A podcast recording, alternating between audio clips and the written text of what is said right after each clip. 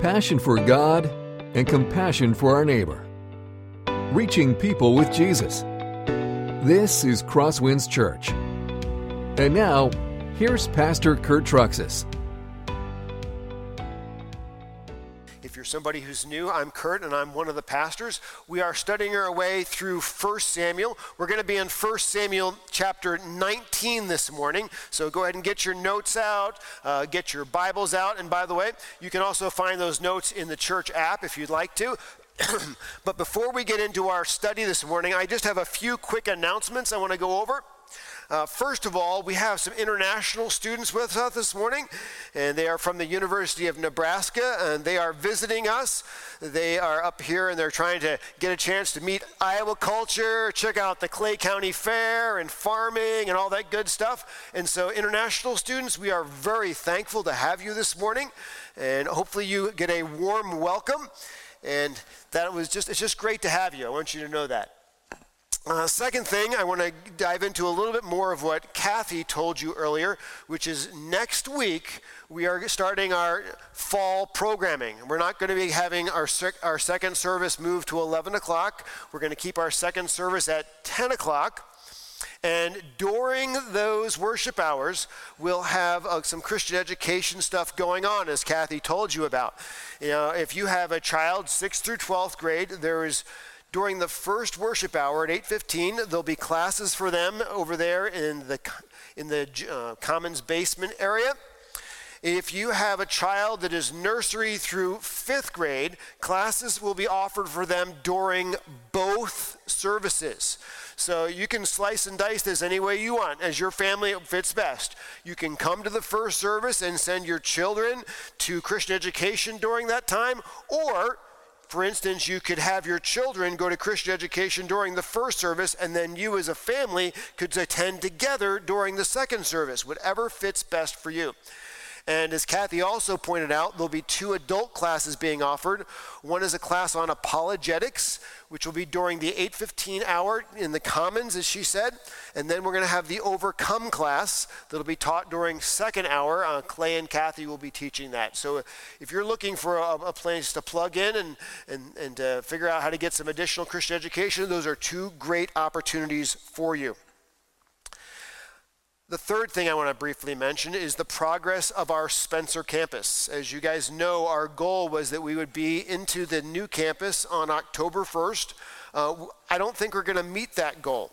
But the good news is that First Christian Church, which is the church we are renting from, did agree to continue to rent to us on a month to month basis until we are in our new facilities. So that was an answer to prayer because we didn't know if they would want to uh, end things immediately in the beginning of October, which was per our original contract. Uh, the good news is people are down there and they're working hard. Uh, people from both campuses are showing up, maybe about eight to 10 folks every evening. So if you are available to come and help, there's certainly other people down there and your help could certainly be used. We have drywallers that are still there full time during the day, electricians that are there. We had a company in from Minneapolis building the stage this past week. So a lot of things are happening very quickly, and you know we're putting all of our efforts into that. And so this is going to be very neat in the next few weeks as that comes together to update you on our giving towards that project. We, you know that our goal was to raise $640,000 to make the renovation of the Spencer campus possible. We met that goal financially, and then unfortunately, because of the increased cost due to construction, we came back and shared with you they were raising our goal from 640 to $800,000. Some uh, things like doors, triple the cost. Uh, steel studs, double the cost from what we originally quoted. So we're doing everything we can to contain our cost, but it's still extra cash. Thankfully, um, since we made that announcement, an additional $40,000 has come in.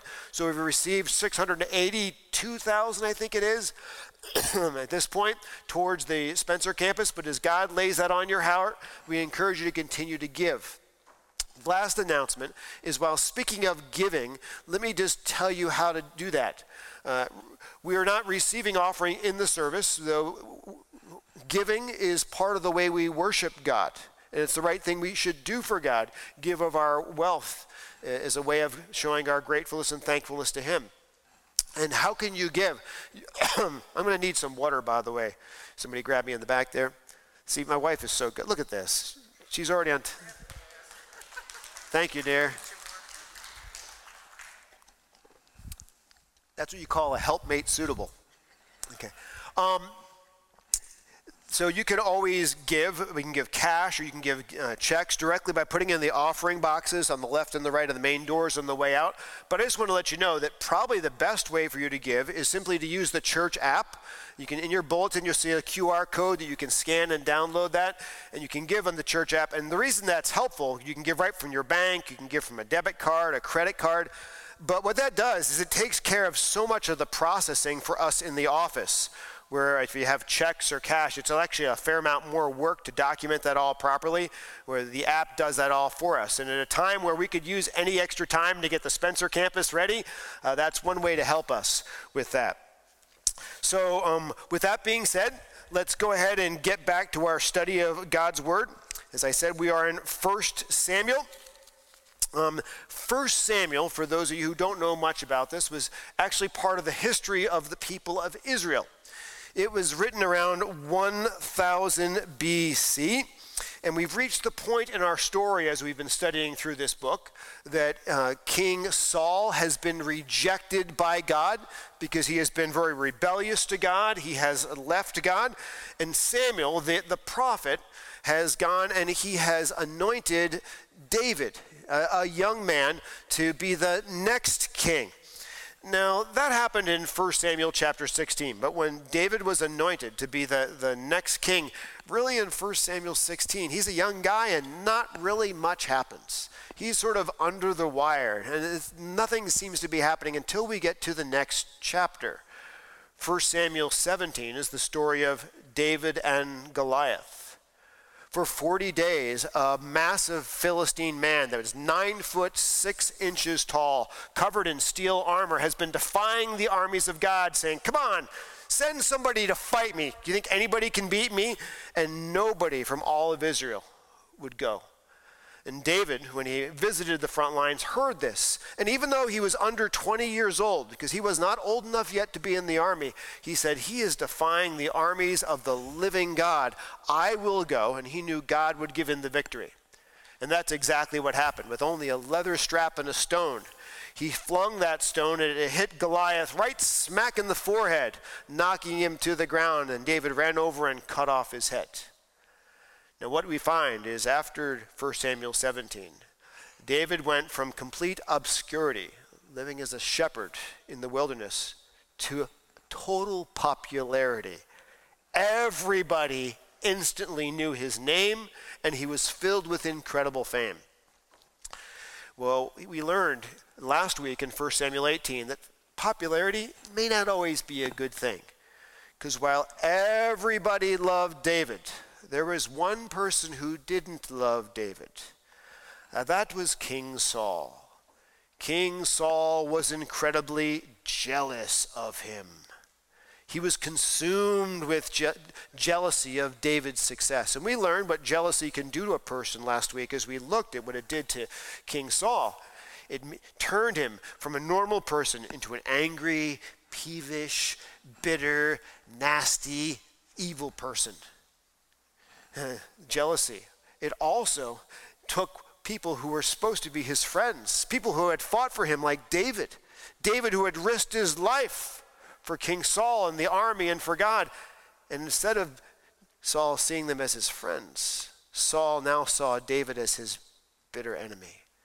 And we learned the danger of jealousy, the danger of envy, and letting something like that consume us and eventually take us over. In fact, the envy that Saul experienced, we saw last week, led to two direct assassination attempts where he tried to kill David by his own hands twice. And when he was unsuccessful, what he did is he set about the three different plans we looked at last week where he tried to set David up to die in military battles. But each time, it seemed like no matter what he did, David survived. And Saul was frustrated and Saul was angry. I just can't kill this guy. I can't get rid of this guy. As we get to 1 Samuel 19, where we find ourselves this morning, the story continues. 1 Samuel 19 is Saul making four more attempts to try and kill David and take his life, which will actually bring us up to the fact it's nine times that he's killed trying to kill David, which is why we gave this sermon the story, the title, uh, David's Nine Lives, because he continues to survive. But as we look at th- this chapter, what this chapter is, is four short stories of these attempts on David's life. And we'll see in these short stories how David protects David's, or how Saul, excuse me, how God protects David's life. And what we'll see is in the first three stories, God uses his invisible hand to protect David. It looks like he's it's just ordinary circumstances that seem to work out to protect David. And in the last story, we see God's very visible hand in a very supernatural and miraculous ways that God protects David. But in no matter which story you look at, it is ultimately God always protecting David, his anointed king. And it's a reminder to us that in our life, God works not just invisible, but often in invisible ways as he guards and protects our life as we go throughout our days. So let's uh, go ahead and, and, begin. By the way, I have on the top of your outline here just uh, a verse. It's a good reminder. It's sort of a theme verse for what we're going to study. It's Psalm 34, verse 7. The angel of the Lord encamps around those who fear him, and he delivers them. It's a reminder how God protects his people. So let's begin with this. The first story is David was saved by Jonathan. And Saul spoke to Jonathan his son and to all of his servants that they should kill David. Now, in the last chapter, we know Saul has been trying to kill David, and it has been two years of trying to kill David unsuccessfully. But now, after two years of unsuccessfully trying to kill David himself, Saul's private plans are actually becoming rather public plans. He's trying to enlist the help of his own son, and he's listing the help of his own officers. Uh, last week, we learned a little bit about Jonathan, Saul's own son. We learned that Jonathan is a good man, he is a godly man. Just as David was a very courageous and godly man who risked his life against Goliath in the battle with the Philistines, Jonathan is very similar to David in character. Jonathan risked his life in the battle at Michmash against the Philistines. Both very courageous things to do. And we learned last week that after David killed Goliath, David and Jonathan actually became the best of friends. Now, here is Saul, David's father, asking Jonathan to kill his own best friend. Sort of a strange situation to find yourself in. And so I asked myself this question. You're like, how can Saul ask Jonathan to kill his best friend? And I put down an answer for you here. This is what I think is going on. Those who are gripped by evil lose all ob- uh, objectivity and are consumed by evil. They can only imagine that everyone else feels and thinks the way they do. Now, isn't that true? Look back on your life look back at people who are gripped by evil desires, consumed by evil desires. Isn't it true they can't seem to imagine anybody who feels or thinks differently than how they approach things? This is the truth. Saul has lost all objectivity. He can't imagine why anyone else would not want to kill David. And of course, this is foolishness. Remember, the only reason that Saul hates David, he's filled with envy of David, is because David is more successful than he is. David has done nothing against him. David has always consistently fought for him and protected him. Yet this is all a matter of jealousy. The verse continues with this But Jonathan, Saul's son, delighted much in David. So here we see the problem. Jonathan is faced with a dilemma. It's a conflict of loyalties. Will he be loyal to his father, who wants him to kill his best friend, David? David, who is a good man, who is a, a godly man? Or will he be loyal ultimately to God, who would clearly say this is the wrong thing to do? And will he save his best friend? And I think there's a little question here. How should we deal with conflicting loyalties? Sometimes we'll be faced with those things. For instance, uh, should you be more loyal to your parents, who may ask you to do an evil thing, or more loyal to your God, when you know you have to do the right thing? I put this down in your notes for you. Um, loyalty to God's word comes above loyalty to family. Children may have to disobey their parents if their parents ask them to sin.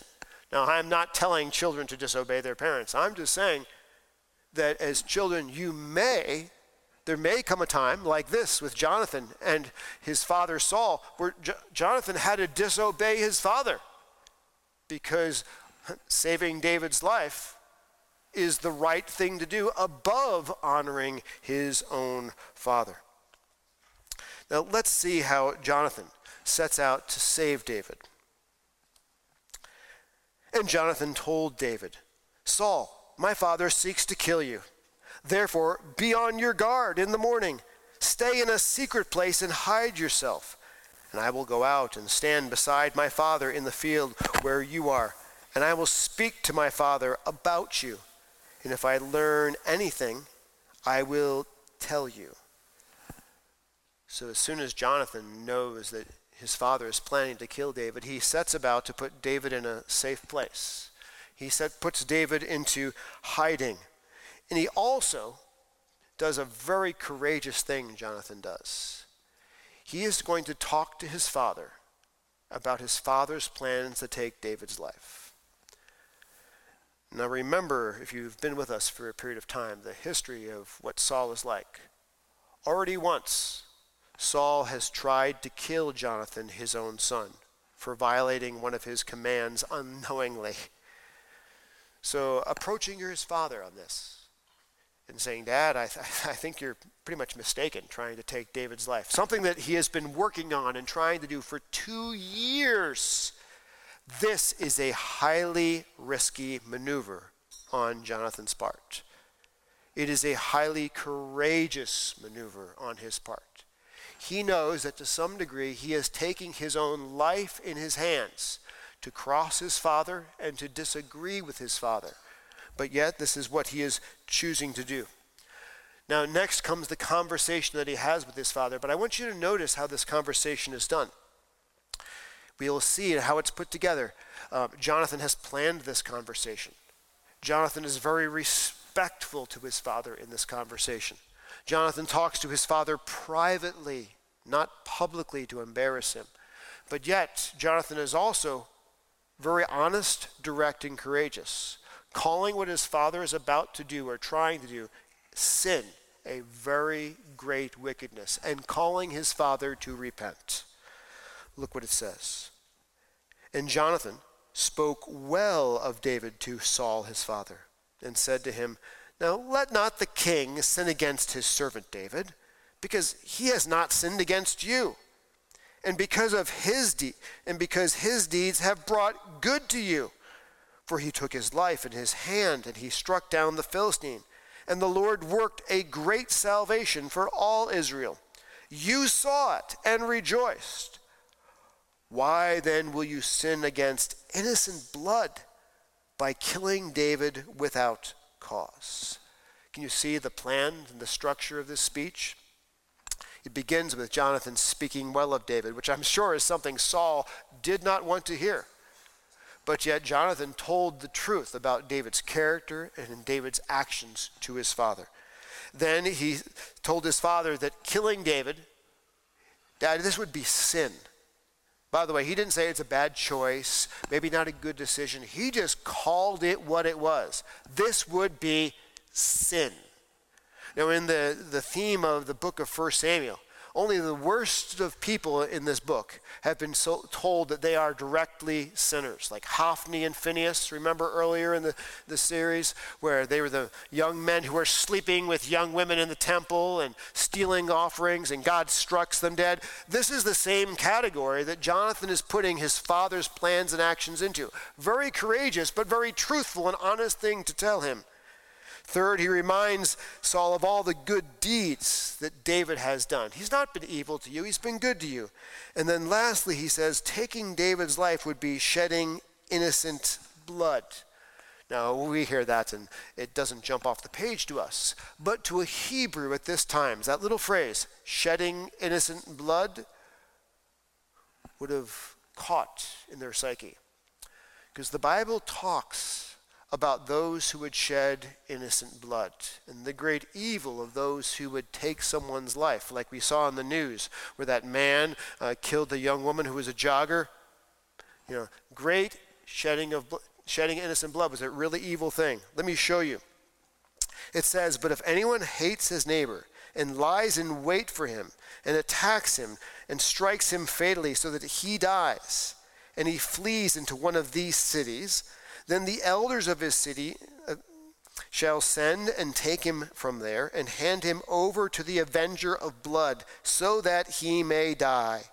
Your eye shall not pity him, but you shall purge the guilt of innocent blood from Israel, so that it may be well with you. There was the innocent blood thing. In the Old Testament law, they had these cities called cities of refuge. That if you killed someone inadvertently, you could flee to those cities of refuge and be protected from a family member of the deceased individual taking your life.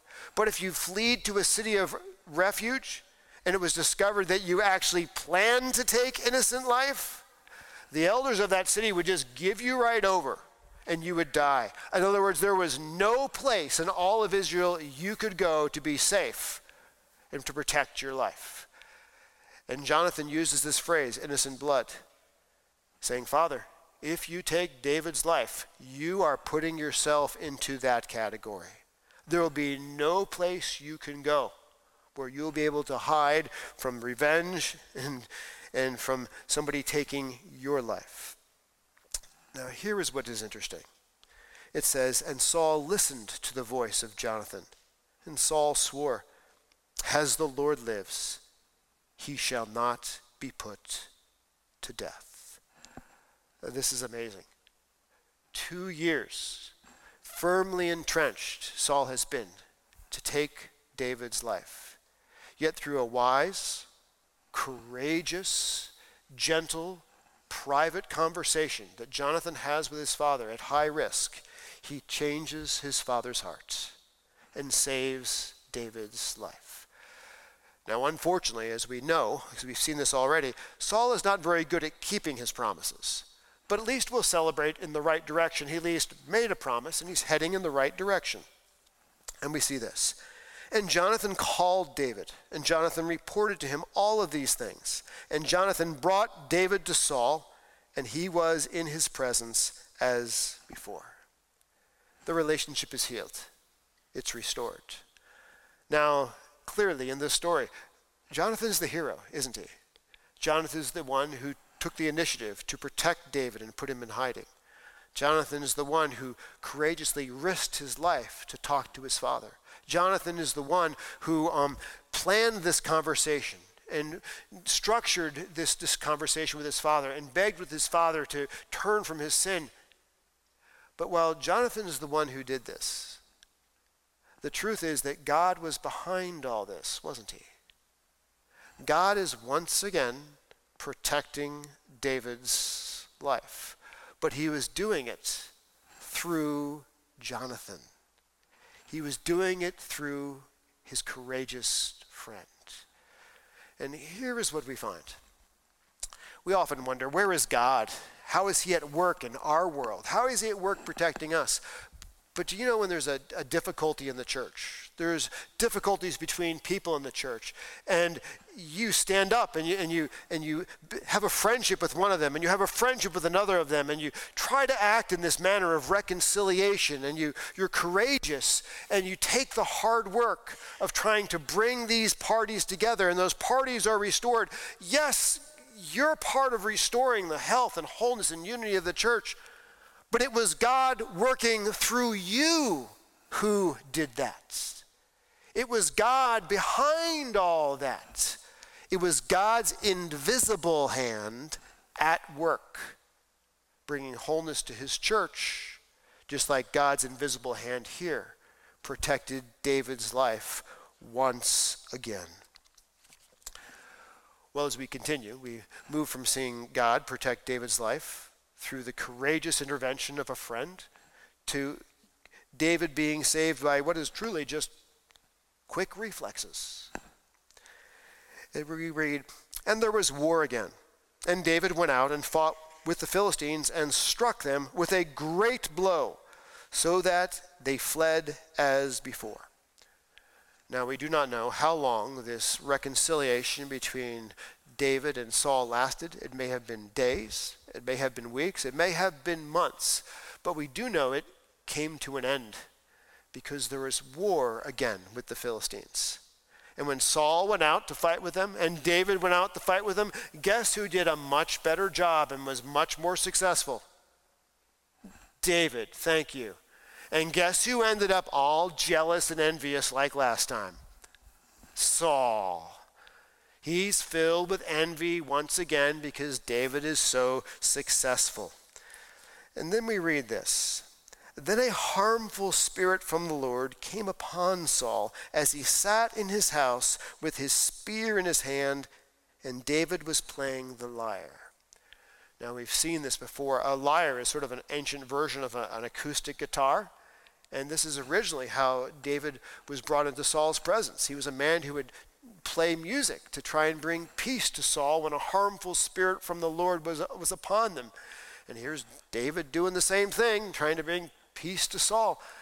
Interestingly, this harmful spirit from the Lord is something we read about earlier in this book. It was in 1 Samuel 16, it was in 1 Samuel chapter 18, and here it is again in 1 Samuel chapter 19. And what it seems, though I can't say this definitively, it's when Saul is in these periods of time where he becomes hardened in this envy, when he's stewing on this envy, when it's going around and around in his mind and he's making these dark and evil plans. This is usually seems to be the time when it says all of a sudden a harmful spirit of the Lord came upon him. And I think there's some interesting little bit of application here. It is the danger of staying firmed and hardened in evil thoughts evil intentions or angry thoughts and angry intentions. Doesn't the Bible warn us against this? The Bible says in Ephesians chapter 4 verses 26 through 27, be angry and do not sin. Then it says, do not let the sun go down on your anger and give no opportunity to the devil. Has the sun gone down on Saul's anger? Many times. Many, many times it has gone down on his anger, and he has not repented of it. And he's become hardened in this rebellion against God. And this is when we find this harmful spirit from the Lord comes upon him. And to give you this Hebrews 10:31. It's a fearful thing to fall into the hands of the living God. The reality is God is bringing judgment upon him. Look what Saul does at this point. And Saul sought to pin David to the wall with the spear, but he eluded Saul, so that he struck the spear into the wall, and David fled and escaped that night. Boy, that was a close one. That's exactly what we're meant to see. David's playing his lyre, his, his guitar. He's singing. He's trying to comfort Saul. Saul's been hanging on the sp- corner with the spear like he always seems to have in his hand. And then all at once, he lunges at David. David, at just the right moment, looks up and sees him coming. And with those quick reflexes that God has given him, steps out of the way, and the spear goes into the wall instead of into his stomach. Now, you could say, well, well who saved David? Oh, David saved himself. It was his quick reflexes. But who gave him those reflexes? Who gave him that athletic ability? Who prompted David to just at the right moment look up from playing and see Saul lunging to him? If he had kept his eyes down, playing guitar, for a split second longer, the spear would have been in his stomach instead of the wall.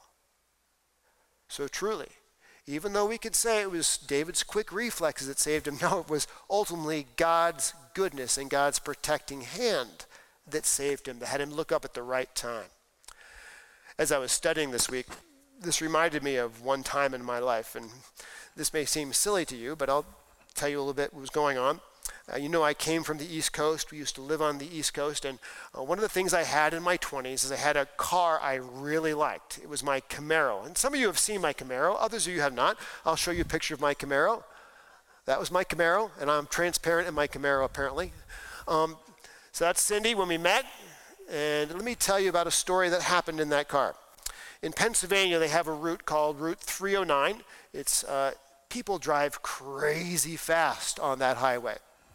But because it's winding eh, and it, sometimes there's traffic, this is a common thing. All of a sudden, people will come to a complete stop with congestion and traffic. And you have to be aware of these things because you'll be going 60 and all of a sudden you have to hit your brakes or you're going to rear end someone.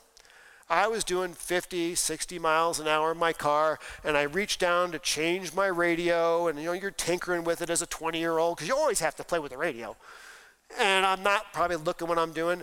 And I look up and I see solid brake lights in front of me. Everyone stopped, and I am going way too fast to hit my brakes. And I remembered instantly there was nobody in my left lane. I cut the steering wheel to the left. I remember the car completely went and faced the guardrail. I'm like, oh, I'm going to die. I cut it to the right. It went right back in. I was in the left hand lane. I hit my brakes and a few more car lengths, I stopped. And I started just saying, God, thank you. God, thank you. God, you saved my life. If I had not looked up at that moment, I would have hit the car in front of me. If you had not provided that open left lane, I couldn't have turned to get into it. And if I hadn't been driving a car who could do one of those things, I would have never been able to do that if I was in like a, like a Subaru. You know, but I was like, God, you provided all of those things. You provided the quick reflexes on the car. You provided the split second timing. You saved my life. Same thing happening with David at this moment. You see how God's invisible hand was at work protecting his life? So we've seen God save David's life through a good and courageous friend. We've seen God save David's life through quick reflexes and split second timing. Now we see his life is saved again. Saul was saved by Michal. Uh, Saul sent messengers to David's house to watch him, that he might kill him in the morning. So after evading the spear, and David did what you normally would. He, he went home to, to be with his wife. To, Honey, you'll never guess what happened at the office today. But he quickly looked outside and saw messengers. Now, we think messengers, we think postmen. These are assassins. These are people who are planning to take his life when he comes out in the morning. And he realizes he cannot get out of the house or go anywhere without dying. Now, at this time, we know in the scriptures, this, David wrote Psalm 59. Psalm 59 is his prayer to God to rescue him from these men who seek his life at this moment. Let's look at a little bit of that psalm. He wrote, Deliver me from my enemies, O my God. Protect me from those who rise up against me. Deliver me from those who work evil, and save me from bloodthirsty men. I told you they were assassins. For behold, they lie in wait for my life. Fierce men stir up strife against me, for no transgression or sin of mine. O Lord, for no fault of mine. They run and make ready. Awake, come to meet me and see. You, Lord God of hosts, our God of Israel, rouse yourself to punish all the nations. Spare none of those who treacherously plot evil. God, there are bloodthirsty men who are waiting to kill me. I've done nothing wrong. You have to come to the rescue. There's no other way. Now, how does God come to the rescue? In a very ordinary way. His invisible hand begins to work. It says, But Michal, David's wife, told him, If you do not escape with your life tonight, tomorrow you will be killed. Now, last week we met Michal. Michal is Saul's daughter, just as Jonathan is Saul's son. She also is faced with a conflict of loyalties. Be loyal to her father who wants to kill David innocently, or be loyal to her husband who's done nothing wrong. And she also chooses to be loyal to her husband. And she has a very creative way of getting David out of that house that night. So Michal let David down through the window, and he fled away and escaped. Apparently, there was a, a, back window, probably a very high window, that was not guarded because nobody thought they would be able to make it out of that window. Did Michal have a rope stashed away? I don't know. Did she tie the bed sheets together? Quite possibly. I don't know. But she had a plan to make David be able to escape. God used her to save him in what was a very ordinary way. But then we read, and Michal took an image and laid it on the bed and put a pillow of goat's hair at its head and covered it with the clothes. Well, she has more plans as well. She takes an image. The Hebrew word here is a teraphim. It is a life size idol. And she puts David's clothes on it. And she puts it in the bed. And then she puts a goat hair pillow, so it looks like the image has a bunch of hair on its head. And so this is a body double. This is a decoy she puts in the bed. And when Saul sent messengers to take David, she said, He is sick. In other words, the morning comes, David doesn't come out from bed. The assassins are like, He's late, let's knock on the door. And she answers the door, and probably with a thermometer in her hand, the smell of Vicks VapoRub in the air. Oh, David's sick today. He can't come out. Then the assassins like, oh, well, what do we do? So they go back to Saul. Then Saul sent the messengers to see David, saying, Bring him up to me in the bed that I may kill him. I don't care if he's sick, I'll just kill him right in bed.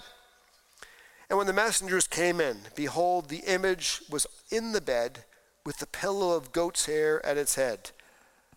You were tricked. The body double was there. The decoy worked. Now Saul said to Michal, Why have you deceived me thus, and let my enemy go, so that he has escaped? Now here we begin to see some interesting differences between Jonathan and Michal. Jonathan was a very godly man who protected David by courageous reasoning in a discussion with his father. Michal is not quite as godly of a woman. We've already seen she's intentionally deceived her father. And look what happens next. And Michal answered Saul, He said to me, Let me go. Why should I kill you? Did that happen? No. It was Michal's idea how David could escape. David did not threaten her life. So she goes from deceiving her father to a direct, bold faced lie to her father. And all of a sudden, we start to realize that Michal's character is not like Jonathan's character. Michal's a little bit less of a godly woman. Like, remember this back in the last chapter when Saul sought to give Michal to David as a wife? Remember this little line? Saul thought, Let me give her to him that she may be a snare to him, and that the hand of the Philistines may be against him. Now, I have a daughter, and when I give my daughter away in marriage, I hope I'm saying to that man, I want to give you a blessing of my daughter. I'm not giving you the snare of my daughter. That is not a compliment on Saul's part about his daughter. In other words, she's not a really, you know, not a really good lady. Here she had an idol in her house. She's lying. She's deceiving. Dad considers her a snare. And ultimately, you get to the second book of Samuel. Let me read this. And the ark of the Lord came into the city of David, and Michal, the daughter of Saul, looked out the window and saw King David leaping and dancing before the Lord. And she despised him in her heart. She's not real excited about seeing her husband go to worship or involved in worship. What we find is she may not be that godly of a woman, but yet God still used her with his invisible hand to save David's life. So it doesn't matter if someone is, is just a godly man like Jacob, like Jonathan, God can use them. Even an ungodly person like Michal, God can use them to save David's life as well. So we've seen in the first three stories God invisible, God's invisible hand at work. Let's see in the final story about God's very visible hand at work. David was saved by the Holy Spirit. Now David fled and escaped, and he came to Samuel at Ramah and told him all that Saul had done to him. And he and Samuel went and lived at Naioth, excuse me. Now, for obvious reasons, David fled. I'm tired of getting killed, or at least attempting to get killed. This has got to stop. Uh, running to where Samuel is in Ramah is not that far away. It's two miles away. It's a 30 minute walk. And it's a sad day because David sort of vomits up to Samuel, the prophet. These are all the things that Saul has done to try to take my life. At this point, it's eight times we have in Scripture. And it was told Saul, Behold, David is at Naioth in Ramah. Then Saul sent messengers to take David. In other words, it didn't take too long for Saul to figure out David's new address. It's only two miles down the road. So Saul says, I'm sending messengers, which we know are really the assassins. Uh, go take David and bring him back. They think this will be easy. There's just David and this old man named Samuel who's a prophet. This will be a cakewalk. Boy, are they in for a surprise. And when they saw the company of the prophets prophesying, and Samuel standing his head over them, the Spirit of God came upon the messengers of Saul, and they also prophesied. Well, we don't know exactly what is going on with this whole prophecy thing here. In 1 Samuel chapter 10, prophecy was accompanied with musical instruments. Sometimes this word prophecy can be used in a negative sense, sometimes it can be used in a positive sense. But what we do clearly know is when these peop- the prophets are prophesying, they're not saying their own words, they're saying God's words, like God's will has overcome their will. And the same thing happens with these assassins. They go to get David, and they get close enough to David and Samuel, and it's like there's a Holy Spirit force field around them. They get close enough, and God's Holy Spirit overtakes them, and they start prophesying, saying words that are not their own. They're like, oh, okay, thank you, we're done, guy. And God protects David in a very visible way. And when it was told Saul, he sent, the other, he sent other messengers, and they also prophesied. And Saul sent messengers again a third time, and they also prophesied. So every time he sends these assassins, they get into like the Holy Spirit force field area, and they're like, oh, we're done. Okay, we'll just prophesy with you guys. The Holy Spirit takes them over, and they're done, and they walk home. So they're not getting too far. So guess what happens? We read this. Then he himself went to Ramah and came to the great well that is in Succoth. And he asked, Now where is Samuel and David? And one said, Behold, they are at Naioth in Ramah and he went there to Naioth in Ramah. Saul says, You know, if you want something done right, you have to do it yourself. These guys can't get the job done. Saul goes, and he probably has with him some soldiers. They get to the well. They're not even to Naioth.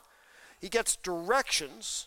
So they're not even in this area of the Holy Spirit force field, if you want to call it that. He begins to walk there, and this is what we read. And the Spirit of God came upon him also. And as he went, he prophesied until he came to Naioth in Ramah. So the Holy Spirit sort of changes from a force field to like a tractor beam. Remember Star Wars? You know, tractor is like, okay, overtakes him from a distance and just sort of reels him in, Come on, Saul, we're going to come right in against your will. And then we read this. And he too stripped off his clothes, and he too prophesied before Samuel, and then lay naked all that day and all that night. Reels him in, makes him strip buck naked, and then it's like the Holy Spirit goes to a major, major taser. He's out 24 hours, buck naked in front of everybody. Big, tough King Saul, who thinks he's in charge of everything, sort of comes to a complete humiliating end.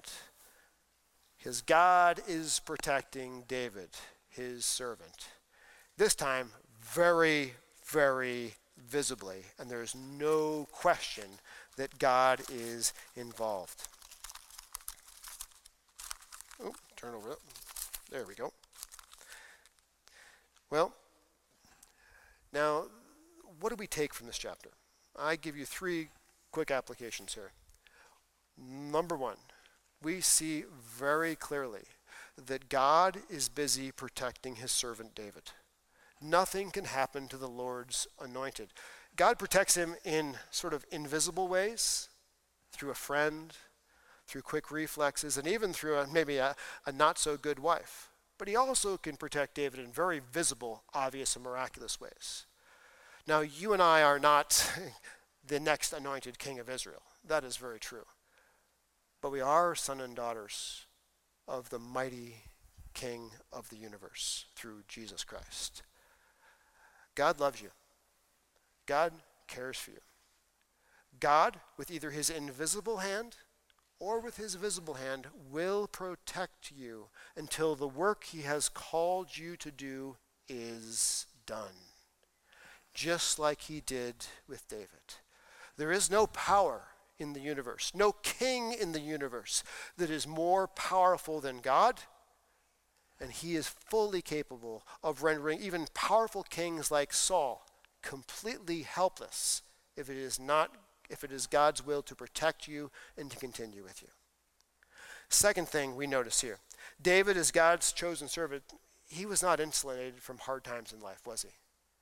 He may be God's chosen servant, the next king, but there were hard times and difficulties he went through. Jesus, as God's anointed king, was not, also, was not protected from hard times. But God also carried him through hard times, through the cross and through the grave and ultimately to the resurrection. And as sons and daughters of Christ, we should expect that we will not be insulated from hard times. But we do have this promise that God will protect us and God will carry us through those hard times, just like he did to David and just like he did to Jesus the last thing I'd like to point out to you is this.